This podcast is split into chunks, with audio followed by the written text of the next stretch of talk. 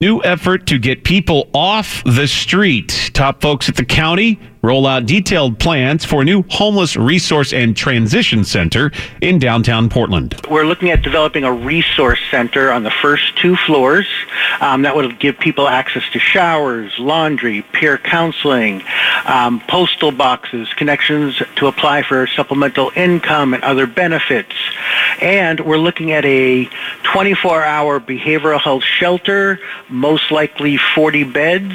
Um, and a transitional housing program on the top floor with about 20 units. Neil Rotman is a senior manager for mental health and addiction services for Multnomah County.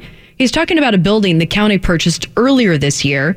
It's located at Southwest Park Avenue and Oak Street in downtown Portland. It'll be a peer-led facility, meaning that people with lived experience with homelessness, uh, substance use disorder, mental health issues, etc., etc., would be supporting individuals in that setting.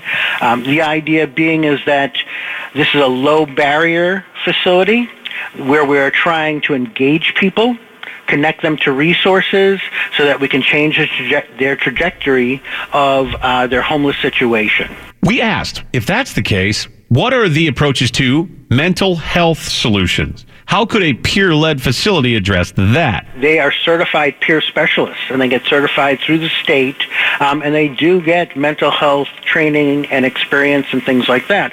But we will augment um, in the shelter and in transitional housing those with more clinical skills, whether it be at the bachelor's level or at the master's level. And he tells us how people can access beds in the mental health shelter and or the transitional housing complex. So the mental health shelter would be a referral shelter, most likely being referred by emergency departments, um, other shelters. Um, and again, it's for individuals with more serious behavioral health issues. Rotman says this new facility should be a good addition for downtown and for Portland where the homeless issue is quite visible. We have to start somewhere. We have to start changing the trajectory of uh, individuals who are really not uh, able to manage on their own in the community in a homeless situation. The price tag for this project about $20 million, Lucinda. They expect to finish this new facility in the next 24 months, two years before the year 2022.